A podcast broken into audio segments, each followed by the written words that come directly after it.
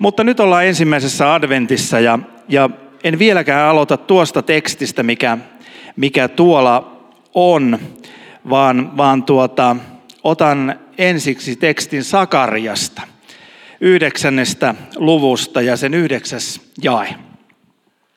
Ja siellä sanotaan näin. Iloitse suuresti, tytär Sion, huuda riemusta, tytär Jerusalem, katso kuninkaasi tulee sinun luoksesi. Hän on vanhurskas, hän pelastaa, hän on nöyrä, hän ratsastaa aasilla, aasin tamman varsalla. Eli Sakarjan kirja, joka on syntynyt aika paljon ennemmin ennen tämä Luukkaan teksti, joka sitten kertoo siitä, mitä todellisuudessa tapahtui. Kertoo sen kaiken, mitä on tämän Luukkaan tekstin sisältö, kaiken sen, mitä tapahtui tuona päivänä Jerusalemissa. Tämä on vähän erikoinen tämä meidän kirkkovuosi, kun mehän ollaan nyt seurattu kirkkovuoden tekstejä, mutta siinä on toisaalta syvä viisaus. Tämä sama tekstihän on pääsiäisenä. Ja tänään puhutaan nöyrästä kuninkaasta, kuninkaasta, joka saapuu nöyränä. Mutta sama teksti on ensimmäisenä adventtina ja pääsiäisenä. Samaa Hoosiannaa huuletaan myös pääsiäisenä. Ja musta tuntuu, että me ollaan vähän siinä niin kuin heikkoja kristittyjä, kun musta niin kuin jotenkin pääsiäisenä tuntuu, että meillä niin kuin lasketaan niitä Hoosianna huutoja, että ollaan nyt hiljaa, kun on hiljainen viikko. Kun silloinhan pitäisi huutaa Hoosiannaa niin kuin kurkku suorana. Eli mehän ollaan hyvin joulukeskeisiä kristittyjä Suomessa, vaikka meidän tulisi olla aina pääsiäiskeskeisiä. Mutta tässä tekstissä on myös se ajatus, että tämä suuntaa pääsiäiseen sinne, mikä oli sen pienen lapsen matka, joka syntyi seimeen. Tämä suuntaa aina, aina pääsiäiseen sinne, että Jeesuksen tie oli koko ajan yksisuuntainen, se vei koko ajan ristiä kohden. Mutta mennään tähän ja luetaan tämä teksti. Eli Luukas yhdeksäntoista kaksikymmentäkahdeksan alkaa. Tämän sanottuaan Jeesus lähti toisten edellä kulkemaan ylös Jerusalemiin. Kun hän tuli lähelle Betfagea ja Betaniaa, vuorelle, jota kutsutaan Öljymäksi, hän lähetti kaksi opetuslastaan ja sanoi, menkää edessä olevaan kylään. Kun tulette sinne, te löydätte kiinni sidotun aasinvarsan, jonka selässä yksikään ihminen ei ole vielä istunut. Päästäkää se irti ja tuokaa tänne. Jos joku kysyy teiltä, miksi te päästitte sen, vastatkaa näin, Herra tarvitsee sitä. Lähetetyt, meni, lähetetyt menivät ja havaitsivat kaiken olevan niin kuin Jeesus oli sanonut. Kun he olivat päästämässä varsaa irti, sen omistajat kysyivät heiltä, miksi te päästätte varsan? He vastasivat, Herra tarvitsee sitä. He toivat varsan Jeesukselle, heittivät sen päälle vaatteitaan ja nostivat Jeesuksen sen selkään. Hänen ratsastaan jotkut levittivät vaatteita tielle. Kun hän oli lähestymässä Öljymäältä alas vievää rinnettä, koko opetuslasten joukko alkoi iloiten ylistää Jumalaa suureen ääneen kaikista niistä voimallisista teoista, jotka olivat nähneet. He huusivat, siunattu olkoon hän, joka tulee kuningas Herran nimessä, rauha taivaassa ja kunnia korkeuksissa. Jotkut fariseukset sanoivat väkijoukon keskellä Jeesukselle, opettaja, nuhtele opetuslapsiasi. Mutta Jeesus vastasi, minä sanon teille, jos he olisivat vaiti, niin kivet huutaisivat. Eli Jeesus lähti Jerusalemiin pyhiinvaellusmatkalle. Eka kerran kun kävin, kävin paikan päälle, niin mua yllätti, että ei ne matkat ihan niin pitkiä ole, kun täällä Suomessa ajattelee. Kun on nainut vaimon tuolta Pohjois-Suomesta, niin sitä luulee, että kaikkialle on aina monta sataa kilometriä matkaa, mutta, mutta nyt olikin kysymys aika lyhyestä matkasta, jonka Jeesus lähti opetuslasten kanssa Jerusalemia kohti. Ja Jeesus menee Öljymäelle seisomaan ja, ja oikeastaan kun hypätään ihan tämän tekstin loppuun, niin Jeesus kertoo siellä erään profetian koko sille fariseusten joukolle, jotka pyysivät hiljentämään opetuslapset. Koska hän katselee Öljymäeltä, siinä on temppelialue edessä ja valtava määrä kiviä edessä. Valtava kivinen kaupunki, Jerusalemin muurit on siinä edessä ja hän katselee siitä ja sitten kertoo fariseuksille tämmöisen profetian. Minä sanon teille, jos he olisivat vaiti, niin kivet huutaisivat. Ja kun sanoin, että tässä koko tekstissä toteutuu Sakarjan kirjan ennustus, se mitä siellä on lausuttu, niin kuin huomaatte, se toteutuu sanasta sanaan. Niin tämä ennustus, jonka sitten Jeesus tässä tekstissä lausuu, toteutuu vuoden kuusikymmentäkaksi seitsemänkymmentä välillä. Eli Jerusalemin alkuseurakunta tyhjennetään ja, ja Jerusalemin temppeli hävitetään. Mutta voitte kuvitella ne kivet, jotka huutavat siellä. Ja jos te, teillä on mahdollisuus päästä käymään paikan päällä, niin silloin te ymmärrätte, mitä se tarkoittaa, että ne kivet huutavat. Koska jokainen askel, jokainen, jokainen hetki sillä paikan päällä kertoo siitä, että Jeesus on kävellyt tässä. Nämä kivet todistavat meille, mitä siellä on, että Jeesus on ollut täällä. Ja Jeesus sanoo tässä tämmöisen profetian, joka sitten, sitten ei ihan meidän suomenkielisestä tekstistä avaudu niin laajalle, mutta joka sitten toteutuu alkuseurakunnan aikana. Mutta nyt äh, tässä Jeesus saapuu nöyränä kuninkaana Jerusalemiin. Hän saapuu omaan kaupunkiinsa. Ja tässä saapumisessa, koska Jerusalem-sanassa on se shalom, rauha, rauhan kaupunkiin saapuu rauhan kuningas, niin fariseusten ja muiden edessä on Jeesus, joka ratsastaa Sakarjan ennustusten mukaisesti kaupunkiin aasin tammalla, jota ei ole kukaan vielä, kukaan ei ole ratsastanut. Hän ratsastaa kuninkaallisella ratsulla. Siitäkin on ennustukset, mikä on kuninkaallinen ratsu. Ja hän ratsastaa tulemaan Jerusalemiin.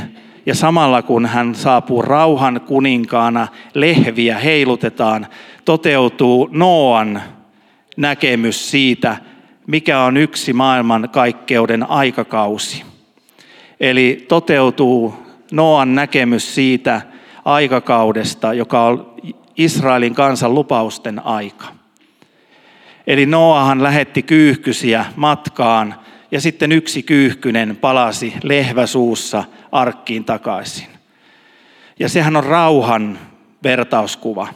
Se on vertauskuva siitä, että tulee aika, kolmekymmentäkolme vuotta, niin kuin me nyt tiedetään, mikä oli tuo aika, jolloin Israelin kansan lupaukset toteutuvat. Ja se konkretisoituu siihen, kun Jeesus ratsastaa Jerusalemiin ratsulla. Eli, eli näin koko Raamattu jälleen kerran nivoutuu yhteen pieneen hetkeen. Voidaan vetää koko Raamattu läpi ja taas yksi hetki näkyy koko Raamatun perspektiivistä.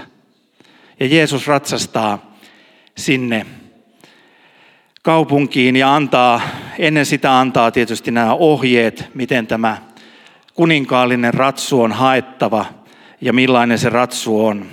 Ja, ja sitten hän pääsee ratsastamaan tuohon kaupunkiin.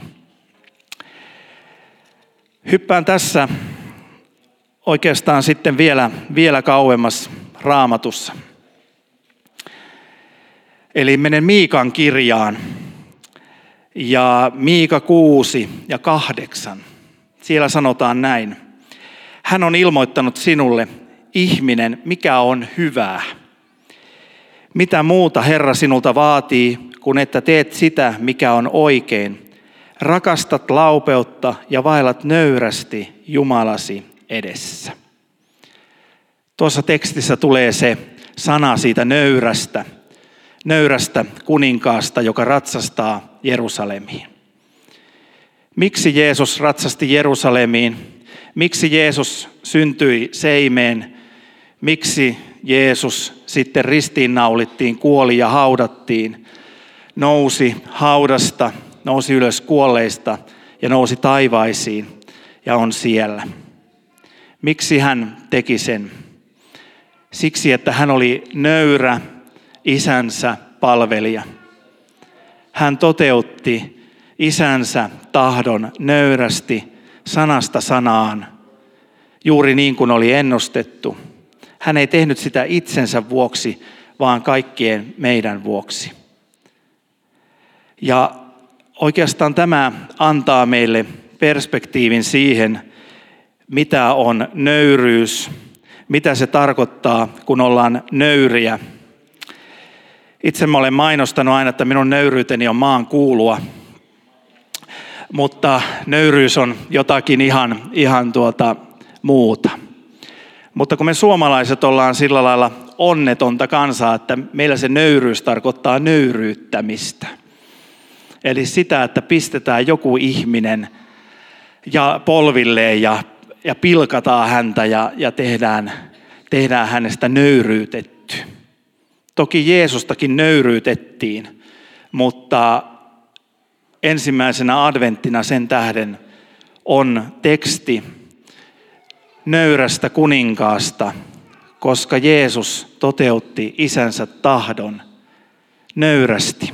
Eli suostui isän tahtoon. Ja tuo Miikan kirja kertoo meille myös sen ajatuksen siitä, että meidätkin on kutsuttu samalle tielle. Eli Jeesus näytti meille ainoastaan tien, mitä meidän tulisi kulkea. Sen takia ensimmäisistä kristityistä jo sanottiin sen tien kulkijoita. Eli Jeesus näytti tien, suostukaa isän tahtoon. Ei ole sattumaa se, että Raamattu on kirjoitettu niin, että tämän adventin Luukkaan tekstin ennen on vertaus kymmenestä palvelijasta. Ja tämä Luukkaan teksti, hän alkaa niin, että tämän sanottuaan Jeesus lähti toisten edellä kulkemaan ylös Jerusalemiin. Eli tämän sanottuaan, mitä hän oli sanonut. Eli hän oli sanonut muun muassa näin, asioikaa näillä, kunnes minä palaan. Hän oli jakanut leivisköjä ja jakaa leivisköjä ja antoi tehtävän meille, asioikaa näillä, kunnes minä palaan. Ja se asioiminen on juuri sitä nöyryyttä, että me suostumme asioimaan sillä, mitä Jeesus on meille antanut ja mikä on Jeesuksen tahto meidän elämässä, millä meidän tulisi asioida. Elämä ei ole yhdenkään ihmisen kohdalla elämää, ellemme me suostu siihen, mitä Jumala on meille tarkoittanut. Se ei ole loppuviimeksi elämää, ellemme me ota vastaan sitä, mikä Jumala on meille tarkoittanut. Joskus se voi kyllä tuntua, että se on nöyryyttävää. Ja luulenpa, että Jeesuksestakin tuntuu, että se oli nöyryyttävää. Mutta se on kuitenkin nöyrää elämää, eli suostumista Jumalan tahtoon. Eli se on suostumista siihen nöyryyteen. Ja silloin elämä on elämisen arvoista. Mä olen koittanut, koittanut niin kuin mainostin, sitä, että nöyryys on maan kuulua. Olen koittanut miettiä sitä, että mitä se on ollut, mitä se suostuminen on ollut omassa elämässä. Mitä se sitten on, on tuonut omaan elämään, tämän tekstin ajatuksen noudattaminen, mitä se on, on tuonut omaan elämään. Ensinnäkin se on tuonut valtavasti ajatuksia siitä, mitä minä voisin tehdä Jumalan valtakunnassa. Se on tuonut hirvittävän määrän päähän ideoita ja ajatuksia, miten Jumalan valtakuntaa pitäisi viedä eteenpäin. Joka on nähnyt minun kirjahyllyni, josta välillä aina poistetaan kirjoja, ja nyt sieltä poistettiin parisataa kirjaa taas vaihteeksi. Mutta sieltä on poistettu muun muassa Tzintzillan kasvatuskirjat ja osan puutarhakirjoista ja osan muista hyvistä ideoista, mitä elämällänsä olisi ihminen voinut tehdä ja mihinkään on pitänyt hankkia sitten opaskirja. Eli meillä on ihmisinä valtava määrä yleensä ajatuksia siitä, mitä me voisimme tehdä ja myös kristittynä meillä on ajatuksia, mitä me voisimme tehdä Jumalan valtakunnassa. Mutta olen saanut huomata, että useinkaan ne ajatukset, mitä minulla on ollut, eivät olleet, ole, olleet Jumalan ajatuksia. Eli Jumalan ajatukset siitä tehtävästä, niistä asioista, mitä minun tulisi tehdä, ovat olleet erilaisia. Joskus se on tuntunut hieman nöyryyttävältä. Mutta sitten kun on ymmärtänyt nöyrtyä niihin ajatuksiin, eli suostua Jumalan ajatuksiin, siitä on pohjimmiltaan noussut valtava ilo ja riemu.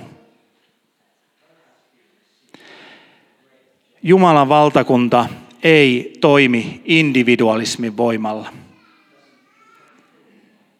Jumalan valtakunta ei toimi sillä voimalla, mitä me ajattelemme ja niillä ajatuksilla, mitkä nousevat meidän sydämistä. Vaan Jumalan valtakunta toimii sillä Pyhän Hengen voimalla, sillä voimalla, mitä Jumala on Pyhän Hengen kautta antanut meidän sydämiin. Ja Jumalan valtakunta toimii sillä voimalla, että me suostumme ottamaan Jumalan ajatukset, Jumalan Pyhän Hengen kautta tulleet ajatukset ja lähdetään niiden mukaan vaeltamaan. Jos me pohdimme, että mitä ne ajatukset on ja mitä, mitä nämä ajatukset meidän sydämissä on, niin mä en ole elämässä löytänyt mitään muuta reittiä kuin pysyä tiukasti kiinni täällä ja rukoilla. Ja ottaa sitä kautta vastaan niitä ajatuksia. Tiedän, että ainakin omassa elämässä monesti ne asiat on ollut itkujen ja kipujenkin kautta tulevia asioita. Mutta aina jälkikäteen on saanut ymmärtää sen, että nöyrtyminen Jumalan valtakuntaan, Jumalan ajatuksiin on valtava siunaus ja valtava rikkaus. Ja asioita, jotka nostaa ihmisen ikään kuin kuopasta ylös. Jeesuksen reitti oli juuri tämä suostuminen siihen, minkä Jumalan Pyhä Henki kirjoitusten mukaan häntä vei. Suostuminen Jumalan tahtoon ja käydä tuo reitti läpi, että hän sitten kerran nousi ylös taivaisiin ja istuu siellä, niin kuin me tiedämme, Isän oikealla puolella.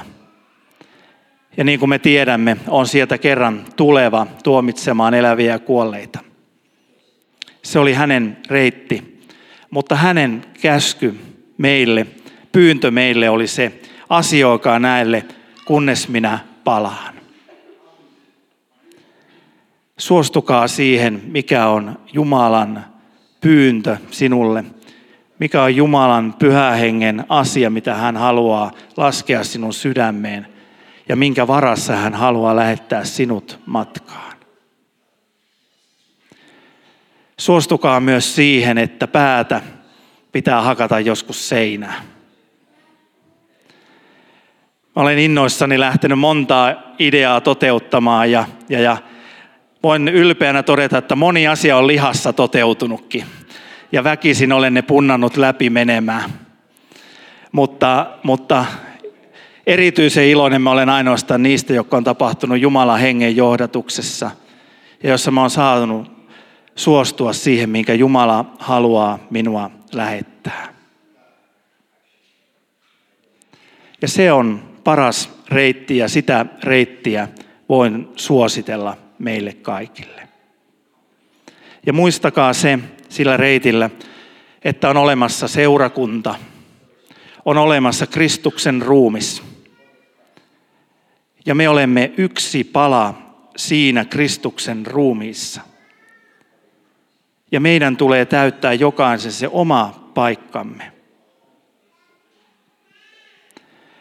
Eilen katselin Kristuspäivässä valtavaa joukkoa erilaisia ihmisiä erilaisista kirkkokunnista. Ja siellä rukouksena oli, että, että he olisivat yhtä. Voin sanoa, että kun tässä katselen tätä joukkoa ja monta kertaa katsellut tätä seurakuntajoukkoa, niin kyllä mä rukoilen aina sitä, että me olisimme yhtä.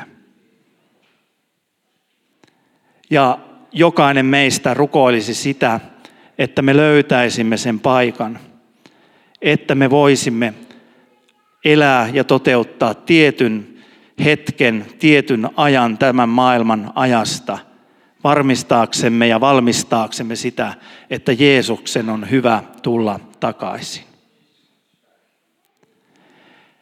Me ollaan puhuttu joskus täällä kairoshetkistä, siitä, että mitä meille on annettu.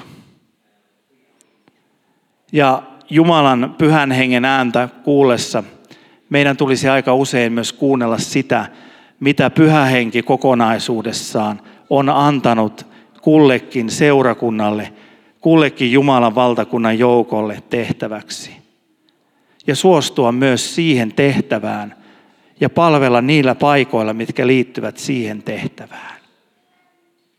Koska Jumala on kutsunut meidät Kristuksen ruumiin osaksi. Asioikaa näillä, kunnes minä palaan.